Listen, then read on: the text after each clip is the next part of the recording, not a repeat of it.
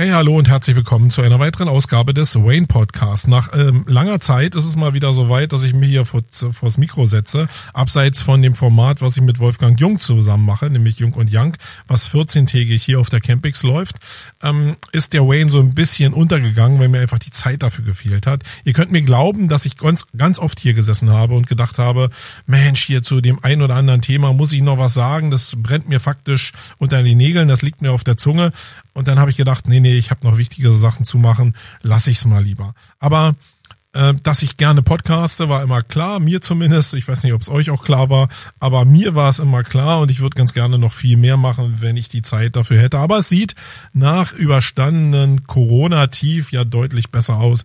Deswegen glaube ich, ähm, ist vielleicht dieser Podcast schon wieder ein Weg hin in die Normalität und mehr in Richtung Content-Produktion, äh, wie ich es eigentlich liebe.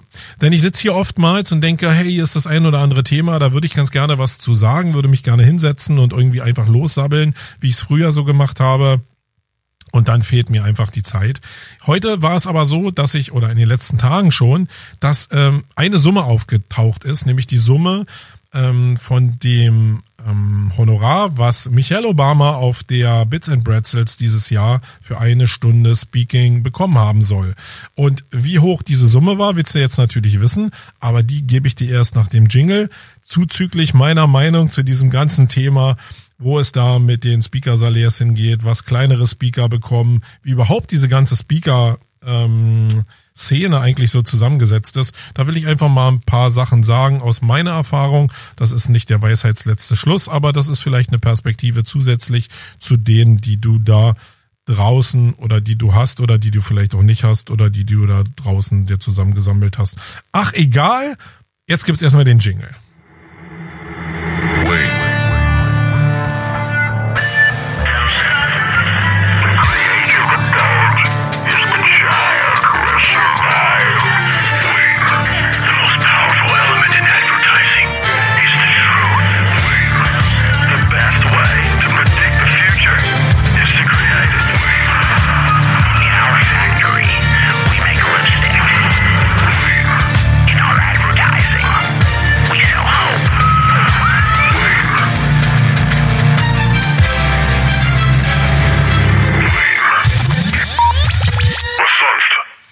Ja, was sonst? Ähm, ja, jetzt sitzt du da ähm, und ähm, äh, knabberst dir an den Fingernägeln und denkst, ja, wie ist denn nun die Zahl? Ich habe nirgendwo eine gelesen. Wie ist denn nun die Zahl, Marco? Ja, und ich kann dich beruhigen. Die Zahl kommt gleich, nämlich ähm, Michelle Obama soll auf der Bits and Pretzels, nach dem, was auf NTV oder auf anderen Medien so gelaufen ist, 700.000 Euro bekommen haben für ihren einstündigen Auftritt auf ähm, der Bits and Pretzels keine Ahnung. Ich als Veranstalter, der nur einen Hauch von Ahnung hat im, äh, im Bereich Booking, bin immer ein bisschen skeptisch, wenn so ganz runde Beträge auftauchen. Ja, weil äh, 700.000 Euro hört sich natürlich toll an. Das kann auch natürlich der Deckel für so ein Package sein, wo, äh, wo alles drin ist. Aber die Realität, würde ich jetzt mal behaupten, sieht schon noch ein bisschen anders aus, weil da immer noch rechts und links ein paar Sachen dazukommen. Ich kenne das nur von kleineren national, internationalen Stars wo ja wirklich immer noch ein paar Posten dazukommen, die man noch beachten muss. Ähm, und hier ist es ja jemand, der international Megastar ist, ja, ein Megastar ist, der auch mal äh, oder der immer noch die Gattin ist von dem früheren zweimaligen amerikanischen Präsidenten. Das heißt, äh, die Sicherheitsdienste werden sie auch noch betreuen, weil als Präsidentin, als ehemalige Präsidentin Gattin fällst du nicht aus dieser Sicherheitsbetreuung raus. Na klar.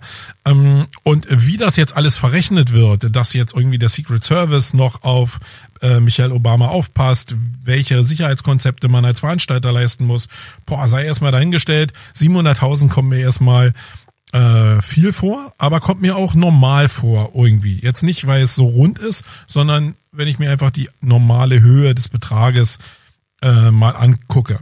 Und was soll jetzt dieser Podcast ähm, dir eigentlich bringen? Eigentlich will ich so ein bisschen meine Perspektive auf diesen Bereich dir mal ähm, ja vermitteln, damit vielleicht nicht dieses Bild entsteht von ey 700.000, das ist ja mega viel und jetzt kriegen die da oben, die kriegen wieder so viel Geld Nee, ich glaube, äh, dass die meisten von uns ein Teil davon sind. Ähm, und dass es ein Problem ist, ist vielleicht so. Und ich möchte dir einfach so ein bisschen meine Erfahrung mit dem Booking-Thema äh, näher bringen, damit du vielleicht ein bisschen Verständnis für diese ganze Szene bekommst und wie die Abläufe da draußen ähm, sind äh, und wie du am Ende des Tages eben auch Ticket für so ein Tickets für so ein Event verkaufst, weil darum geht's ja. Ist ja nicht jetzt hier irgendwie ein, ein, ein, ein Spendenansatz, sondern da geht's ja darum, in einem System Geld zu verdienen. Und das ist damit verbunden, Tickets zu verkaufen und die Konkurrenz ist hoch, also muss man sich irgendwelche Stars vielleicht holen, damit man seine Tickets verkauft oder muss mit anderen Werten eben aufwarten. So, also ich muss erstmal dazu sagen, kleiner Disclaimer, ich bin jetzt nicht hier diese die Booking-Koryphäe. Ich mache seit 16 Jahren sehr intensiv mit meinem Team äh, machen wir Events. Die Leute, die jetzt hier zuhören, werden das wissen, dass wir im Campix-Universum da eine Menge Sachen schon gemacht haben. Und wir haben die letzten zwei, drei Jahre so ein bisschen Ausflüge in das Thema Booking grundsätzlich gemacht, weil der ganze Markt sich so ja schon nicht gedreht hat, aber es verändert sich äh, schon so ein bisschen, weil die, vielleicht weil die Konkurrenzsituation einfach relativ hoch geworden ist. Allgemein muss man sagen, dass man, wenn man Events in der Preisklasse macht, wie das die Bits and Bretzels macht, eigentlich immer darauf angewiesen ist, dass das Konzept von dieser, von dieser Art von Events, genauso wie bei der OMR oder bei anderen großen Veranstaltungen, dass die Konzeption ist, dass man so Leitwölfe, Menschen, die irgendwie vielleicht Leadership ähm, verkörpern, dass man die auf das Event holt, Menschen, die auch jeder da draußen kennt, die man zumindest, wenn es schon nicht um die Aussagen geht, die man damit nehmen kann, wo es darum geht, die Leute vielleicht mal live gesehen zu haben. Das ist ja nicht anders, als wenn du zu irgendeinem Superstars, wenn du zu Depeche Mode, äh, Depeche Mode gehst oder zu ACDC gehst oder zu Metallica oder zu Limp Bizkit oder so. Da willst du natürlich die Musik hören, aber es geht in erster Linie ja darum, die Menschen da auf der Bühne live performen zu sehen, mit allen Möglichkeiten von Fehlern, die auch da entstehen. Also bei einer Band kann es immer sein, dass der Sänger irgendwie schief jault oder dass man irgendwie technische Probleme hat. Da ist immer ein bisschen mehr Spannungsbogen drin, als wenn du so ein Ding dir aus der Konserve anguckst. Ähm, und genauso ist es ja bei Michelle Obama oder bei anderen Superstars auch. Es geht darum, die Leute mal live auf einer Bühne zu sehen, zu sehen, wie wirklich die Art des Sprechens ist, wie man sich bewegt auf so einer Bühne. Und natürlich kann man das, äh, kann man jetzt sagen, dass man das alles auch in einem Video sich angucken kann. Aber hey, jeder von euch weiß doch, dass das live zu sehen noch anders ins Gehirn geht, als ähm, wenn man sich das als äh, Videokonserve anguckt. Das ist mein großes äh, Leitbild eigentlich, mein großer Leitsatz, nämlich dass Nähe vor Distanz geht. Das ist ja das, was ich auch äh, im Bereich Homeoffice immer sage, was für mich das Ideal ist, dass ich eben nicht äh, viel Homeoffice haben will, sondern viel mehr Nähe haben will, damit Menschen sich kennenlernen, damit man das versteht. Und genau das, also versteht, wie Menschen sich verhalten, bewegen, welche Charakterzüge die haben. Und das kriegt man eben durch Gesten und durch Nähe in ähm, Live-Veranstaltungen besser mit.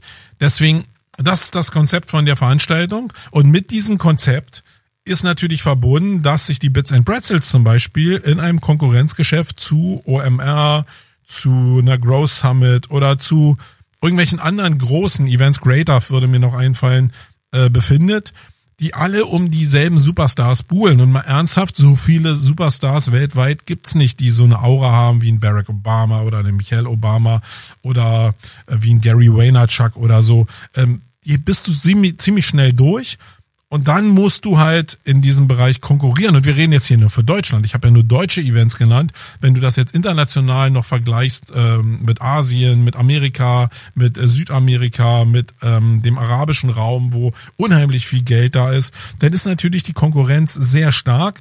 Und ja, ich meine, wir leben in einem System von Angebot und Nachfrage.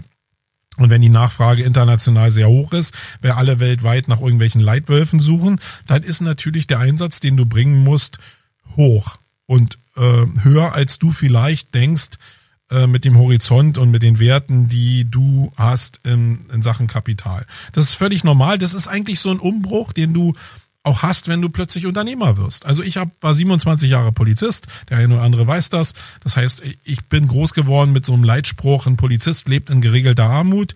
Ähm, das ist jetzt überhaupt nicht mehr so der Fall, muss ich sagen. Ich glaube, Polizisten verdienen selbst in Berlin schon relativ gut. Also der Einsatz natürlich körperlich ist auch sehr hoch, aber äh, ich glaube, da hat sich eine Menge getan in den letzten Jahren abgesehen mal von der Arbeitszeit, aber von der Bezahlung und von dem, was an Rente, an Pension dann möglich ist, hat sich eine Menge getan. Aber 27 Jahre als Polizist, muss ich ja sagen, die haben so einen Wertehorizont bei mir gezogen.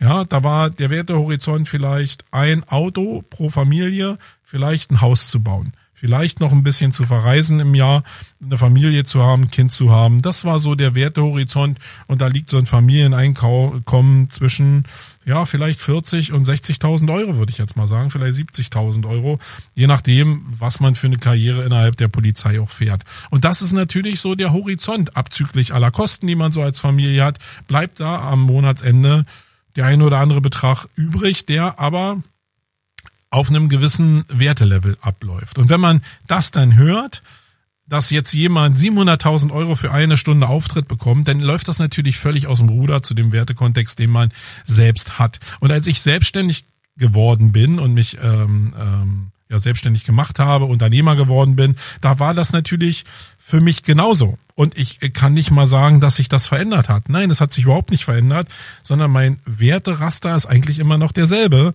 Und das ist aber auch ein Problem. Nämlich, wenn du mit großen Firmen irgendwie Verträge machen willst und die einen ganz anderen Werteraster haben, ähm, dann ist es schwer. Dann wird man ziemlich schnell über den Tisch gezogen. So ist das nämlich äh, das Wort, was mir vorhin nicht eingefallen ist.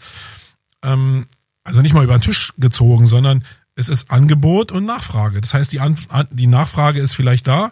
Du gibst ein Angebot, das ist vielleicht viel zu niedrig, weil du dich in deinem Wertehorizont bewegst und dann sagt der Unternehmer, oh, da habe ich ein Schnäppchen gekriegt.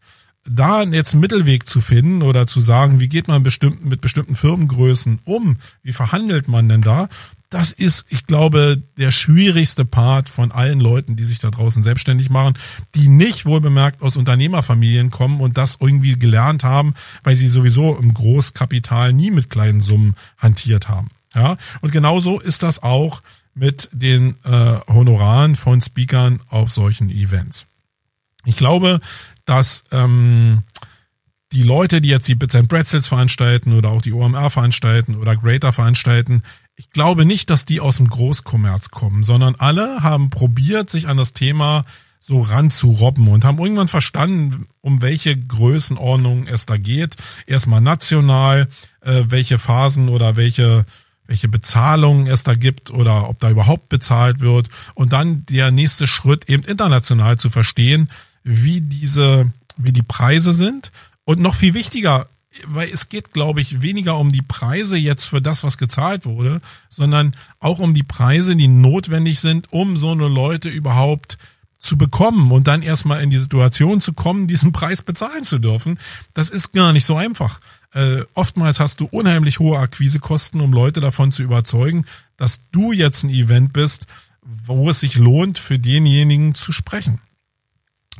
Ähm, und ich will es einfach mal runterbrechen, damit du vielleicht so eine kleine Vorstellung hast, wie ich glaube zumindest, wie in Deutschland ähm, so der Markt funktioniert.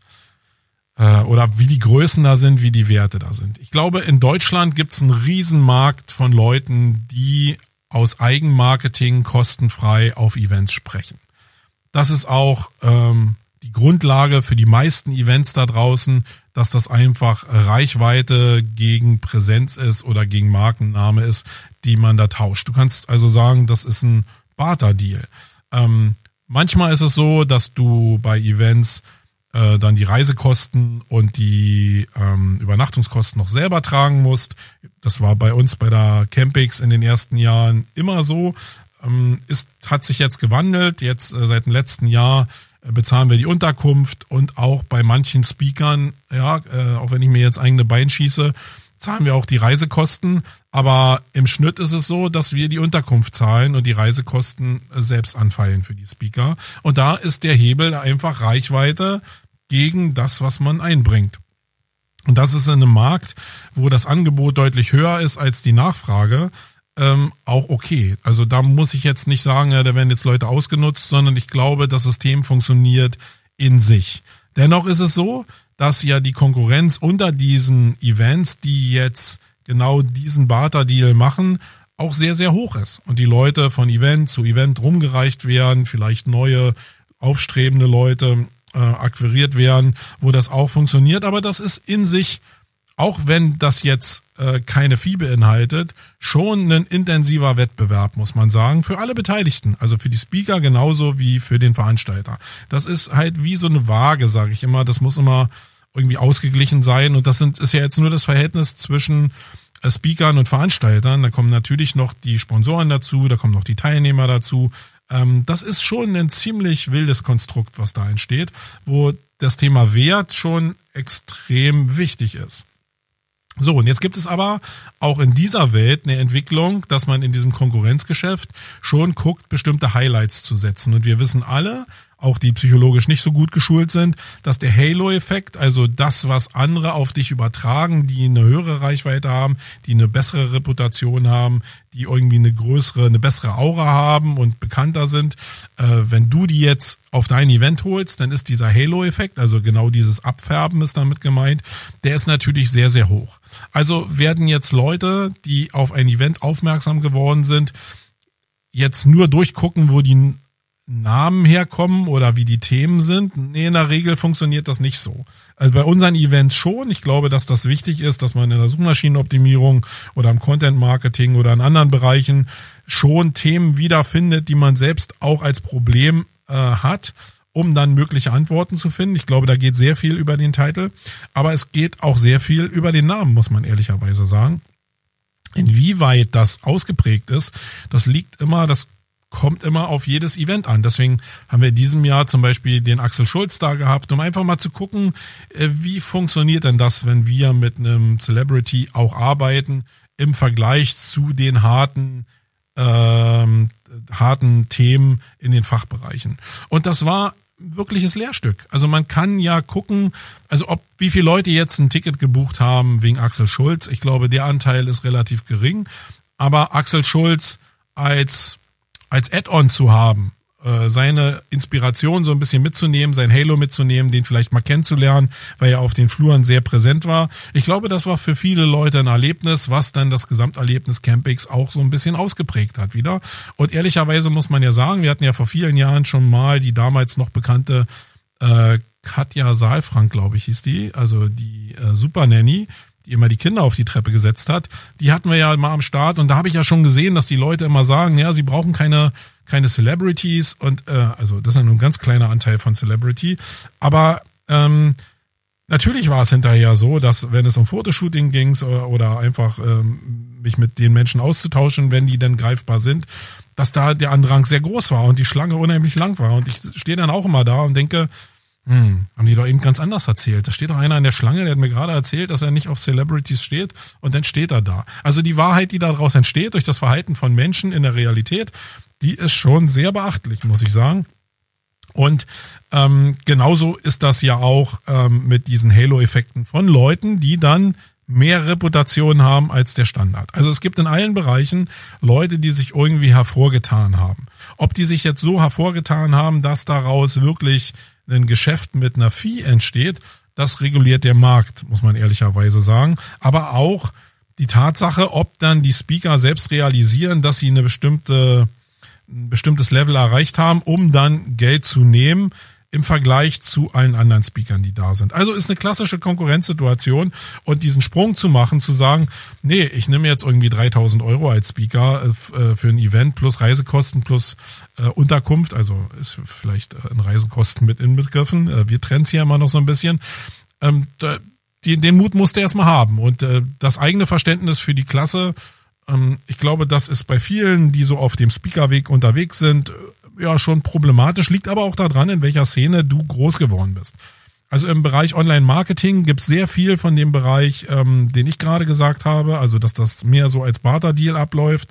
Ähm, in vielen Bereichen, wo es um Speaking in großen Unternehmen zum Beispiel geht, so Coaching-mäßig oder Unternehmensberatung, da ist es gang und gäbe, weil das auch relativ klar ist, dass wenn irgendwie Daimler und Co. oder irgendwelche anderen großen Firmen äh, irgendwelche kleinen internen vielleicht Inhouse-Konferenzen machen, dass das, das Level vielleicht ein bisschen anders ist. Muss aber auch nicht, weil sich die Speaker teilweise auch sagen, gerade bei diesen Firmen bin ich bereit, auf meinen Salär zu verzichten weil ich dadurch Leute kennenlerne, die wir vielleicht im Laufe des Jahres oder im Laufe von mehreren Jahren einfach zu viel mehr Umsatz verhelfen, einfach durch die Tatsache, dass ich die auf dem Event kennenlernen durfte. Also ihr merkt, es ist immer irgendwie ein Drahtseilakt, es ist immer eine Sache der Verhandlung und ähm, ja, jedes Gespräch, was ich auch führe, basiert immer genau darauf zu gucken, was sag ich, was sagt der andere, findet man sich irgendwie in der Mitte, wo ist der Bedarf auf beiden Seiten und dann findet man irgendwie einen Weg. Und das macht es sehr cool, muss ich sagen. Ich liebe also diese Gespräche, die ja in Teilen auch äh, im, in so einem versteckten Level immer so ein bisschen auch eine eine Verhandlung ist, äh, die liebe ich unheimlich, weil man auch so ein bisschen den Charakter der einzelnen Leute kennenlernt und eben auch weiß, sind es Leute, die jetzt in unserem Fall zum Beispiel auf dem Event bleiben oder die gleich wieder nach einer Stunde abhauen. Ja, so eine äh, Michelle Obama, wenn die nicht verpflichtet wird, wird die gleich wieder danach ins in Flieger steigen und wieder irgendwo anders hinfliegen, wo sie vielleicht eine Million nochmal verdienen kann oder so. Weil ich glaube, dass die Zeitpläne von diesen Menschen wirklich hart durchgetaktet, durchgetaktet sind und ich möchte mit denen auch in keiner Nuance tauschen. Also, es gibt diesen ganzen Bereich, was ich gesagt habe, Barter-Deal. Dann gibt's so den Bereich, würde ich jetzt mal sagen, zwischen 1000 und 10.000 Euro. Das sind die Leute, die jetzt vielleicht eher im Großkapital ähm, schon irgendwelche Vorträge halten, die sich durch, speziell durch Bücher oder durch das ähm, Auftreten auf anderen großen Formaten eine Reputation angeeignet haben, der auch dem Veranstalter das zulässt, diesen Halo auch zu nutzen, um darüber mehr Tickets zu verkaufen. Ähm, das ist so der kleinere Rahmen, wenn die Leute so ein bisschen national noch bekannter sind, dann würde ich mal sagen, liegt es zwischen 10 und 30.000 Euro nach meiner Erfahrung. Äh, und da muss ich dazu sagen, ist es immer Verhandlungsmasse. Ja, wenn du jetzt zum Beispiel weiß, dass jemand gerade ein Buch rausgebracht hat oder ein, irgendwie einen Online-Kurs oder irgendwas, was er promoten will, dann ist er oftmals verhandlungsbereiter, als wenn da gerade gar nichts ist und der eigentlich auf großer Speaking-Tour ist und jetzt eigentlich schon äh, mit einem Buch arbeitet, was zwei Jahre alt ist. Ähm, das rauszurecherchieren, was denn gerade auch so im Umfeld von diesem Speaker los ist, wenn es darum geht, Gehälter zu bezahlen oder Fees zu bezahlen, sind ja keine Gehälter, sind Fees, ähm, das gehört äh, zu dem Handwerk eines Bookers dazu, äh, damit die Verhandlungen entsprechend laufen. Egal wie locker die sind, da ist immer so ein Teil dabei, wo es genau um diese Tatsachen geht, das rauszukristallisieren. Und es ist natürlich auch eine Sache, dass du jetzt nicht davon ausgehen kannst, dass du als Veranstalter immer irgendwo anklopfst und jetzt 30.000 Euro in der Tasche hast und jetzt denkst, oh, die kannst du ausgeben und jetzt kommt ein Angebot zurück und das ist 25.000 und jetzt sagt er unbedingt ja. Äh, sondern du signalisierst eigentlich erstmal als Veranstalter, dass du das machen wollen würdest. Und dann ist es so, dass der Booker auf der anderen Seite ist ja meistens nie der Speaker selbst, sondern irgendeine Booking-Agentur äh, oder irgendein Management, dass die denn schauen, welches Event ist das denn überhaupt, über was könnte man denn sprechen und wie zahlt das auf die Reputation und die Reichweite von dem Speaker ein. Und dieses Verhältnis wird dann nochmal äh, rauskristallisiert und dann ist relativ schnell klar, ob dann Geld mehr eine Rolle spielt oder der Halo von dem eigenen Event mehr eine Rolle spielt. Und wenn der das Geld eine größere Rolle spielt, weißt du, du musst mehr an dem Halo deines deiner Veranstaltung schrauben, damit du ähm, ja eine bessere Verhandlungsposition hast. Und wie immer im Leben geht's da um die Verhandlungsposition und den Moment, in dem du gerade die Verhandlung machst. Also ich würde jetzt mal sagen, so alle die so ihr so kennt aus dem Gossip-Bereich in Deutschland, die liegen alle zwischen 10 und 30.000 Euro, äh, die man bezahlen müsste, um den auf sein Event zu bekommen äh, in Pure. Und dann gibt's eben diesen Bereich dieser Königsklasse, würde ich jetzt mal sagen, die so ja alles über 30.000 Euro nehmen. Und ähm, ich glaube, die Sprünge zu diesen Superstars, die sind dann, ich glaube, diese Welt dazwischen, zu, zwischen 30 und 100.000, die ist mir überhaupt noch gar nicht untergekommen. Die ist vielleicht total, also das ist vielleicht der Bereich, wo die 10 bis 30.000 äh, Euro Jungs und Mädels irgendwann hinmarschieren werden, weil der nicht so richtig besetzt ist. Aber bei den internationalen Superstars muss ich sagen, höre ich immer nur Beträge, die über 100.000 Euro oder Schrägstrich Dollar sind. Äh, zuzüglich Reisekosten. Und ihr könnt euch ja vorstellen, dass die Reisekosten bei jemand, der aus Amerika kommt, der schon relativ internationaler Star ist, dass der sich hier nicht in eine Business Class setzt, sondern der will dann schon, also minimal Business Class fliegen. Viele wollen eben auch schon äh, First Class fliegen. Viele wollen auch mit einem Tross fliegen, weil sie eine Videobegleitung haben, eine Social Media Begleitung. Da sind also noch Leute mit dran, die du auch bezahlen musst. Die sind noch gar nicht in dem Salär mit drin. Und dann ist es so, dass der Topstar vielleicht erste Klasse fliegt und die anderen aber schon den Anspruch haben, auch Business Class zu fliegen über einen Teich. Und dann musst du die halt einer noch mitbezahlen. Das ist zum Beispiel eine Frage, die ich da hätte zu den 700.000 von Michelle Obama. Was ist denn da alles schon mit drin? Oder was muss man extra noch bezahlen? Hm. Ähm, ja, die Frage wird äh, sicherlich mir nicht beantwortet werden, es sei denn, ich, ich treffe den Andi mal und dann frage ich ihn und dann wird er mir die Wahrheit sicherlich auch nicht sagen, weil man dazu sagen muss, dass, dass diese Zahl rausgekommen ist, wenn die denn stimmt, ich habe keine Ahnung, ob die stimmt, das ist ja schon eine Sache, die will keiner haben. In jedem Vertrag, den du machst, steht drin, dass da Stillschweigen drüber vereinbart wird. Und irgendeiner muss ja da gepetzt haben, wenn überhaupt, oder irgendeiner hat einfach eine Zahl in den Raum gestellt, äh, damit die einfach diskutiert werden kann. Egal wie, Normal ist das nicht. Und ich würde an Andi seiner Stelle oder wer das verhandelt hat, auch keinem anderen sagen, ähm, was ich jetzt bezahlt habe, weil das schon Raketenwissenschaft ist. Das ist äh, Wissensvorsprung, der bares Geld wert ist. Und ähm, ja, also es gibt dann die Klasse eben über 100.000 und ich muss sagen, so Größen, die ihr vielleicht kennt, wie ein Gary Vaynerchuk oder so, die haben vor Corona ja genau diese Preisklasse so besetzt. Ich hatte auch mal Beträge gehört von dem Gatten von ähm, von Michelle Obama, nämlich von Barack Obama, dass der 500.000 Euro als Regelsatz nimmt und äh, dann aber verhandlungsbereit ist, wenn ihr zum Beispiel ein Buch auf den Markt bringt oder wenn ihm bestimmte Teilnehmermengen garantiert werden.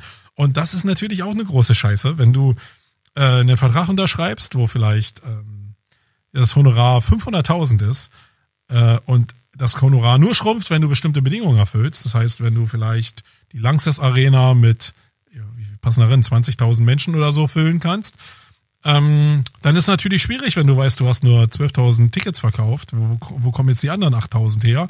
Äh, weil du sonst ja 250.000 Euro mehr bezahlen müsstest. Also diese Relation und die Spannungsbögen, die da drin sind, die sollte man als Außenstehender schon mal beachten, wenn man darüber redet, welcher, welcher Wert das ist, wie die Schere vielleicht auseinandergeht und welche Risiken da auch gefahren werden auf der Veranstalterseite und was am Ende da auch hängen bleibt. Ja, äh, das ist, da kommen wir gleich nochmal zu, vielleicht am Ende des Tages gar nicht so viel.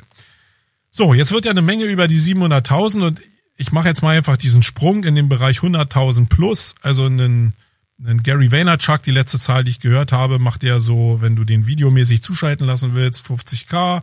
Äh, und sonst macht er das auch nicht unter 250.000, weil natürlich die Nachfrage nach Corona in dem Bereich auch extrem gestiegen ist. Es sei denn, er will wieder irgendwas vermarkten oder er kennt einen sehr gut und es gibt einen privaten Deal. Das ist alles außen vor. Aber wenn du roh anfragst, gibt's eigentlich immer so diese Antwort 250.000 plus äh, Reisekosten und Spesen, denke ich mal. Spesen ist ja mal so noch eine, noch eine krassere Verhandlungsbasis. Okay, in dem Bereich ist es natürlich so, dass das vielen Leuten aufstößt da draußen, dass 700.000 Euro jetzt hier für eine Stunde Arbeit äh, verdient werden. Und ähm, ich habe jetzt hier zum Beispiel Beiträge gelesen von dem Sascha Peilenberg, sei gegrüßt, falls du das hier doch hören solltest, und dem Philipp Kraft, auf den er geantwortet hat zum Beispiel. Ähm, der Philipp hat geschrieben, dass die 700.000 natürlich nicht gezahlt werden, dafür, dass die jetzt eine Stunde aufgetreten ist, sondern dass die sich über ihre gesamte Lebenszeit einen Ruf erarbeitet hat, wo andere Leute Geld dafür bezahlen, das sehen zu wollen. Und in dem Fall der Bits and Pretzels weiß ich jetzt nicht genau. Ich glaube, der Early Bird Preis für ein gewisses Kontingent war sogar bei 149. Ich sage jetzt mal, wenn das wenn das äh, der Durchschnittspreis 500 Euro sind pro Ticket, ähm, und da 5000 Leute sind, ich glaube, darauf ist das gedeckelt, dann sind das zweieinhalb Millionen, die da so an Budget erstmal ohne Einnahmen von Sponsoren etc. pp. Äh, dazukommen, die da erstmal im Raum stehen. Lass es am Ende vier Millionen sein. Dann ist in der Relation von dem, was da ist, 700.000 immer noch ein großer Batzen, muss man mal sagen. Also es geht ja immer darum, wie man das Risiko verteilt und es geht darum, wirklich Michelle Obama so zu bewerben und nach hinten raus auch rauszukriegen, wie viel Tickets ich dann über das Dasein von Michael Obama äh, vertickt habe. Und ehrlicherweise muss ich sagen, dass ich gar nicht so viel Werbung gesehen habe von der Bits and Pretzels, weil man dann schon denkt, dass viele Leute zur Bits and Pretzels kommen, weil es da einfach cool ist. Die haben sich einen Ruf erarbeitet über die Jahre. Es ist sowieso Oktoberfest, das ist sowieso, glaube ich, äh, schon ein, ein Front, was man in den Ring schmeißen kann, dass man eben, wenn man da hinkommt, als Michelle Obama eben auch noch die Möglichkeit hat, über das weltbekannte Oktoberfest, das Münchner Oktoberfest zu gehen. Äh, das ist schon mal cool. Das ist, glaube ich, eine Sache, was viele andere Events äh, nicht in den, in den Ring schmeißen können. Und dennoch ist es so, dass man sich ja die Frage stellen könnte, ja, jetzt geben die 700.000 plus aus für Michelle Obama und hätte jetzt nicht vielleicht äh, einen, einen nationaler Star für 50.000 auch gereicht und kriegt man damit jetzt irgendwie äh, mehr Marge hin. Und da treffen jetzt wieder Welten aufeinander weil ich glaube, darum geht's den Veranstaltern. Natürlich gucken die ein bisschen auf Marge, weil die müssen ihre Leute bezahlen, die wollen vielleicht auch noch ein bisschen was verdienen. Manches ist vielleicht auch crossfinanziert, keine Ahnung. Aber im Kern geht's den Leuten ja darum, auch selbst zu lernen und in diese Welt von Big Business und von Celebrities selbst einzutauchen. Also ich glaube, es gibt keinen Veranstalter da draußen, der einfach sich jetzt hinstellt und wirtschaftlich mit einem Stift einfach aufzeichnet, ähm, was jetzt äh, ein ROI von einer, von einer Einladung von der Michelle Obama ist. Sondern den Veranstaltern geht es in erster Linie darum, Michelle Obama da zu haben, weil man das selbst als cool empfindet, weil man selbst vielleicht Kontakte knüpfen kann auf dem Level des Veranstalters, der sonst nie, die sonst nie da wären und die vielleicht mit den Firmen, die die Veranstalter ja auch oftmals betreiben, äh, zu einem Mehrwert führt, der vielleicht noch ganz andere Einnahmequellen erschließt. Also ich glaube, das ist gar keine Sache, die jetzt irgendwie mit einem spitzen Stift gerechnet ist, sondern äh, den Veranstaltern geht's in erster Linie darum, ein cooles Event zu bauen, damit man selbst auch das Gefühl hat, was Geiles gebaut zu haben. Und das ist auch eine Sache, die ich dem Philipp Westermeier bei der OMR zum Beispiel äh, total abnehme, dass er sagt, hey, klar wollen die ein bisschen was verdienen. Ich glaube, die wollen auch ihre Mitarbeiter einfach sauber darüber finanzieren können. Aber in erster Linie äh, wird es eine Budgetplanung geben, da muss ein bisschen was übrig bleiben und alles, was darüber hinaus erwirtschaftet wird, äh, das soll wieder in das Event reingepackt werden, damit das das jedes Jahr wieder das geilste Event wird, was dieses Jahr am Start ist. Und ich glaube auch bei der Bits and Pretzels ist es ähnlich. Und nochmal darauf zurückzukommen, ob es da eine Neiddebatte geben muss, ja oder nein, oder ob die Schere von Arm und Reich immer weiter auseinandergeht. Ich glaube, die Neiddebatte war immer da also die zu führen, da jetzt zu sagen, ja, das ist in Deutschland ausgeprägter, ja, ist es vielleicht, aber ich glaube, arme Menschen haben schon immer auf reiche Menschen geguckt äh, und die, die Wiese von anderen war immer grüner als die eigene. Was da, ob die Wiese wirklich grüner ist, sei mal dahingestellt, weil Geld ist auch nicht das einzige im Leben an Wert. Äh, aber diese Diskussion darum, über das Thema Neid und so, die wird's immer geben. Also diese Diskussionen sind vielleicht sogar für den Veranstalter gut, weil man weiß, wenn man sich jemand holt und ähm, so viel Geld für den bezahlt, ähm, dann ist das vielleicht alleine schon eine Tatsache, dass darüber diskutiert wird, weil ja äh, vielleicht Michelle Obama und ihr Mann auch nicht in allen Sachen immer so nur pure Zustimmung erzeugen, sondern die Diskussion, die daraus entsteht, die ist natürlich, das ist ein Wert für so ein Event. Genauso als wenn ein Jeremy Fragrance auf der OMR spricht. Dann geht's ja gar nicht darum, ob das jetzt cool war oder nicht cool war oder ob man den hätte einladen müssen oder nicht, sondern es wird einfach darüber danach noch sehr viel diskutiert und das ist ein Werbewert für eine Veranstaltung, die unbezahlbar ist. Das muss man sagen und es ist auch überhaupt nicht der Job von Philipp jetzt meinetwegen und seinem Team zu entscheiden, ob ob jetzt der Fragrance da auftritt oder nicht. Er ist Teil der, der des öffentlichen Geredes und äh, Teil der öffentlichen Wahrnehmung und den dahin zu holen, um diesen Teil mal reflektieren zu können, das achte ich als seinen Job. Um Diskussionen überhaupt einleiten zu können. Da geht es nicht darum, Leute auszugrenzen, sondern die in eine Diskussion zu bringen auf seinem Event mit diesen ganzen Folgen, die dann da dran hängen. Ähm, und das bleibt für alle Veranstalter immer so ein Spiel mit dem Feuer. Und äh, das hat auch was mit Verständnis zu tun, wie man mit dieser Welle, die dann daraus entsteht, denn umgehen kann. Also es könnte ja durchaus sein, dass du Leute einlädst, weil du weißt, dass die diese Neiddiskussion noch weiter hervorbringen. Also nochmal, Jeremy Fragrance, keine Ahnung, was der bekommen hat.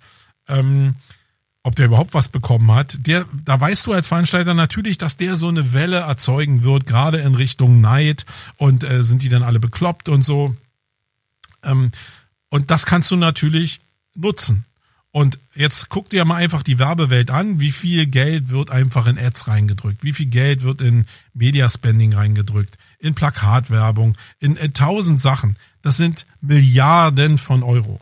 Und ähm, es ist doch ganz klar so, dass ich, wenn ich jetzt hier jemand hole für 30.000 Euro oder vielleicht sogar für 700.000 Euro, dass der Werbewert, wenn ich den dann mal verstanden habe, den dieser Mensch erzeugt, ähm, dass der riesengroß ist. Also wenn du zum Beispiel zu Hochzeiten ähm, äh, von ähm, Julian Assange äh, den als äh, auch nur als zugeschalteten Speaker aus irgendeinem Raum, wo er gerade eingesperrt ist, dazuschalten kannst, dann war es klar, dass du international gleich die ganze Presse, Funk und Fernsehen am Start hattest, die dann ihrerseits wieder irgendwie Berichterstattung machen. Und ob du dem dann 100, 200.000 Euro bezahlst, und das vergleichst mit dem Ad-Spending und dem Media-Spend, was so Firmen ausgeben, dann ist das nicht so viel. Das ist so wie die Relation, wenn du äh, als Nackedei irgendwie bei einer Fußball-Weltmeisterschaft als Runner über den Platz rennst mit einer URL irgendwie auf deiner Brust. Ja. Das ist eine Sache, die kann man im Kapitalismus knallhart gegenrechnen. Und ähm, am Ende ist es doch so, dass die wenigsten ähm, eine wirklich eine Bad Reputation davon hervortragen. Also es gibt eine Menge äh, Shitstorm vielleicht, aber die wenigsten haben wirklich ein Problem damit. Ich kann mich, ich kann mich noch gut erinnern, dass auf der SEO-Com damals äh, einer der Gründer von, von äh, True Fruits auftreten sollte. Und die haben ja ein paar ziemlich radikale äh, Werbemaßnahmen geschaltet. Und das ist nachher so eskaliert, dass ich der Oliver Hauser dazu entschieden hatte, sei gegrüßt, falls du es hier hören solltest, äh, ihn auszuladen und zu sagen, nee, nee, der darf bei uns doch nicht auftreten, in einvernehmlich mit dem Speaker zusammen. Ähm, und wenn ich jetzt, das ist bestimmt schon fünf Jahre her, würde ich jetzt mal behaupten, wenn ich jetzt aber durch den Supermarkt gehe, wie oft liegen auf dem Fließband vor mir, auf dem Kassenband, wie oft liegen da True Fruits Flaschen? Wie oft sehe ich jetzt Werbung? Wie oft werden die jetzt wieder bei Events gefeiert für die ganzen Sachen, die sie machen? Also, ich glaube, das hat immer, das ist sehr schnell vergessen, was denn in so einem Shitstorm passiert und das ist in den wenigsten Fällen wirklich nachtragend, wenn die Basis des Produkts immer noch geil bleibt. Wenn du immer ein Arschloch bleibst oder das Produkt immer scheiße ist, dann war es schon vorher scheiße natürlich. Aber wenn das Produkt eigentlich cool ist und du hast einfach nur stark provoziert, dann habe ich wenig Beispiele, wo, also nicht mal eins würde mir jetzt einfallen, wo das den Leuten auf die Füße gefallen ist. Ja, also in diesem Sinne äh, glaube ich, dass die 700.000 für Michelle Obama eigentlich der Anfang von dem sind, was dann da kommen wird, weil wir müssen nur an andere Bereiche, in den Fußballbereich zum Beispiel reingucken, was da an Geldern gerade aus dem arabischen Raum bezahlt werden, um Fußballstars äh, für die Gründung einer neuen Liga zu bekommen. Äh, das ist ja wirklich nochmal eine ganz andere Liga. Und äh, aber in die Richtung bewegen wir uns, ja, wenn wir darum um diese Wertgestaltung von bestimmten Superstars gehen äh, wie ein Lionel Messi oder Neymar oder ein Mbappé, ähm, dann kommen wir genau in die Bereiche und dann wird irgendwann, bin ich mir ziemlich sicher, 700.000 für eine Michelle Obama werden ein mega Schnäppchen sein. Und ähm, deswegen ist es gut, den vielleicht jetzt sogar äh, den, die äh, jetzt zu holen, als wenn sie noch teurer ist, weil sich die Rentabilität dann einfach nicht mehr lohnt. Und ich hatte es ja gesagt, äh, lass es mal vier Millionen sein, lass es fünf Millionen sein, weil das mega gut läuft mit den Sponsoren und mit den Partnern dann sind 700.000 immer noch eine ganze Menge, wenn man davon ausgeht, dass da noch andere Superstars irgendwie am Start sind und das nicht der einzige Punkt ist und du als Veranstalter ja immer noch eine mega teure Location bezahlen musst in einer Zeit, die eben unglaublich teuer ist, weil es das Oktoberfest ist. Das wird dir ja auch nicht einfach hinterhergeworfen und ähm, da ist es immer cooler, wenn man das als Marketingausgabe natürlich in irgendeiner Form titulieren kann äh, und das vielleicht cross-finanzieren kann. Das ist ja bei vielen anderen Firmen auch so, wenn ich mir so eine Inbound angucke in Amerika, das ist äh, faktisch der Konferenzteil von HubSpot. Und ich würde jetzt mal behaupten, HubSpot soll sich ja noch nicht so richtig, ich kenne die Zahlen jetzt nicht genau, aber was, was ich gehört habe, ist, dass HubSpot sich ja finanziell nicht so selbst trägt. Aber vielleicht ist so ein Event ein Teil, wo das eben äh, dazu beitragen kann, erstmal die Community zu binden und crossfinanziert natürlich vielleicht irgendwie seine Hauptfirma in einen Bereich zu bringen, der dann irgendwie dann doch äh, mit einer schwarzen Null oder mehr endet. Ja, äh, die Schere, arm und reich, äh, die der Sascha Pallenberg da angesprochen hat, ja, äh, wir sind alle die Kinder unseres Systems. Und ich muss sagen, ich weiß gar nicht, wie man denen entkommen kann. Ich bin jetzt gerade dabei, irgendwie äh, am Wochenende zu Hertha gehen zu wollen und guck mir die Ticketpreise bei Hertha an, für die zweite Liga äh, im Schnitt so 50 äh, Euro zu bezahlen, wobei die äh, Unterringe Haupttribüne so oder Gegentribüne schon so 65 Euro plus kosten. Äh, dann denke ich mir auch, ja klar, geht die Schere immer weiter vielleicht auseinander. Wer kann sich das noch leisten, jetzt zu so einem Fußballspiel zu gehen, was ja normale gesellschaftlich-kulturelle Aktivität ist, würde ich mal sagen. Ja, es geht auseinander und es sind natürlich die Gehälter, die auch teilweise überhaupt nicht hinterhergekommen sind, muss man ehrlicherweise sagen. Die Inflation ist hoch. Äh, die Gehaltsverhandlungen sind teilweise nicht da, weil Corona die Leute oder die Unternehmen selbst ausgeblutet haben und die gar nicht in der Lage sind, jetzt mehr zu zahlen. Oder die Verhandlungen sind noch nicht geführt worden. Bei Firmen, die das erwirtschaften, sind die geführt worden, lagen im Abschluss teilweise unter den ähm, Honoraren. Also solange wir uns im, Kommun äh, im Kommunismus, im Kapitalismus bewegen, wird diese Schere immer weiter auseinandergehen. Also mehr Umsatz, äh, mehr Wachstum, mehr Schere auseinander. Ähm, und man kann immer nur hoffen, dass die Leute dann das Geld, was da erwirtschaftet wurde, nicht ins Ausland bringen, sondern bei uns mehr lassen. Und dann sind wir wieder beim Thema Purpose, was wir im äh, Spätherbst ja von, vom nächsten Jahr als Event auch anbieten wollen. Nämlich, wie viel Werte schaffe ich im eigenen Land, um die Leute abseits vom Kapital vielleicht auch hier zu lassen, weil sie das Gefühl haben, hier das Richtige zu tun. Ich glaube, das wird wirtschaftlich sehr, sehr entscheidend sein. Und ich sehe das auch gar nicht so schwarz. Ähm, wir haben diese Welle von Schere oder diese, diese Entwicklung von Schere in der Gesellschaft jetzt massiv gehabt, keine Frage. Aber ich glaube, dadurch, dass sich das Kräfteverhältnis gerade in Deutschland extrem verändert und äh, die Mitarbeiter oder die Arbeitenden von einem ähm, Angebotsmarkt zu einem Nachfragemarkt gewechselt haben und insgesamt durch diese ganze, durch diese ganzen Mindset-Wechsel in Richtung Klimawandel, Nachhaltigkeit, Lieferketten, äh, Fairness und diese ganzen wirtschaftlichen Hebel, die auch schon dahinter stecken, ist ja nicht nur eine Worthülse, sondern alle haben verstanden, dass wir uns um den Klimawandel kümmern müssen.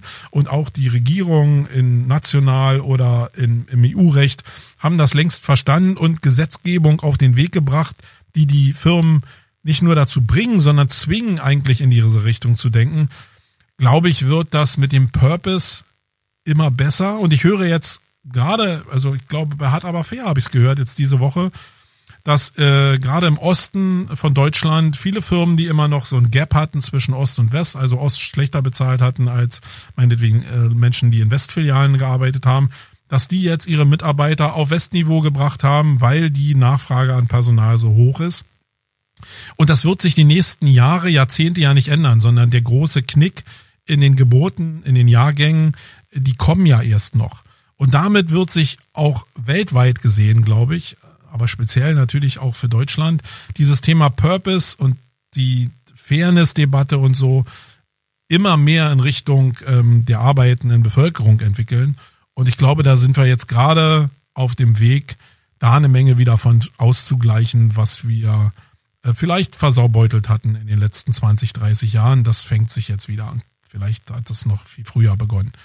So, das waren so ein paar Sachen, ein paar Ausflüge in das Thema Booking, in das Thema, was bekommen Speaker, wie äh, funktioniert dieses ganze Business grundsätzlich. Und du kannst dich ja selber mal fragen, ob du dich von so einem Menschen, warst du auf der Bits and Pretzels? Warst du auf der OMR? Und welche Personen haben dich da entsprechend getriggert? War das das Thema im Programm oder war das, weil du eben bei 300 Speakern, die angeboten werden, vielleicht nicht einen davon kennst, hast du dich mehr an diesen Halo-Figuren, die du kennst, weil sie, also es hängt ja zusammen, Ken und Halo-Effekt hängt ja zusammen, weil du sie kennst und hast dich daran orientiert und bist dann auf das Event gegangen, um bestimmte Leute zu sehen. Auch wenn sie vielleicht nichts mit Marketing zu tun haben, aber das die Gelegenheit war, äh, diesen Menschen einfach mal zu kennen. Und wenn du selbst dich schon mal dabei erwischt hast, 100, 200 Euro für eine Konzertkarte auszugeben, für irgendeinen Superstar oder für eine Taylor Swift oder keine Ahnung, ähm, dann bist du Teil von diesem System.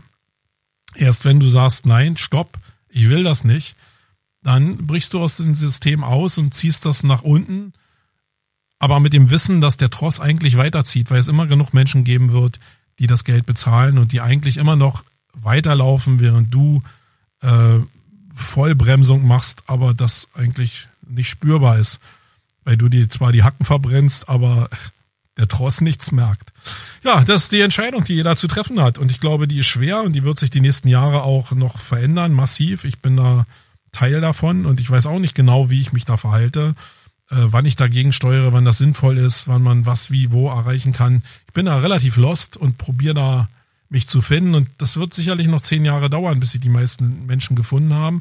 Deswegen bin ich auch kein Fan davon, dass man so jetzt so mega Gas gibt und jetzt den Klimawandel äh, natürlich muss man den forcieren, versteht mich nicht falsch, aber Menschen brauchen eine gewisse Zeit, um sich neu zu orientieren, um ihre Werte neu zu verfassen, um in ihrem Alltag das auch umzusetzen, auch im Alltag das umzusetzen, dass so ein Halo für bestimmte Entwicklungen entsteht. Wenn ich mir jetzt zum Beispiel angucke, äh, in dem Bereich, wo unser Haus steht, war vorher nicht eine Solaranlage, also nur vereinzelt. Und jetzt gibt's so eine Entwicklung, dass überall Solaranlagen aufpoppen, einschließlich auf unserem Dach.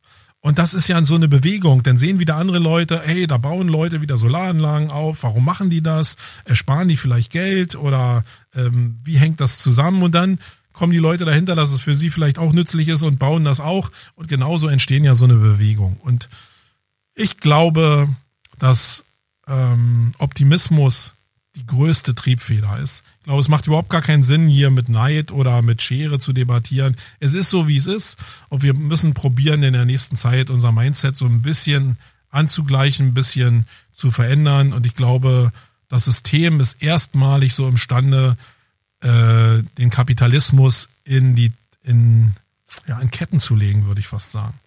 Ihr könnt ja gerne mal sagen, wenn ich es in Social Media share hier, was share, äh, was ihr dazu sagt, was ihr davon haltet. Ist das wirklich eine Perversion, äh, dass da so viel gezahlt wird oder hat sich Michelle das wirklich verdient durch ihre Lebensleistung und durch den Markt, der einfach auch da ist? Würde mich mal interessieren und sonst habt ihr einfach vielleicht ein paar Einblicke von dem Dritten bekommen in diese ganze Welt der Veranstaltungszahlungen äh, äh, oder Veranstaltungsabläufen und dann war es vielleicht auch schon ganz hilfreich. Ich meine, 47 Minuten wieder. In diesem Sinne, ich bin raus. Bis zum nächsten Mal, euer Marco. Ciao. Wait.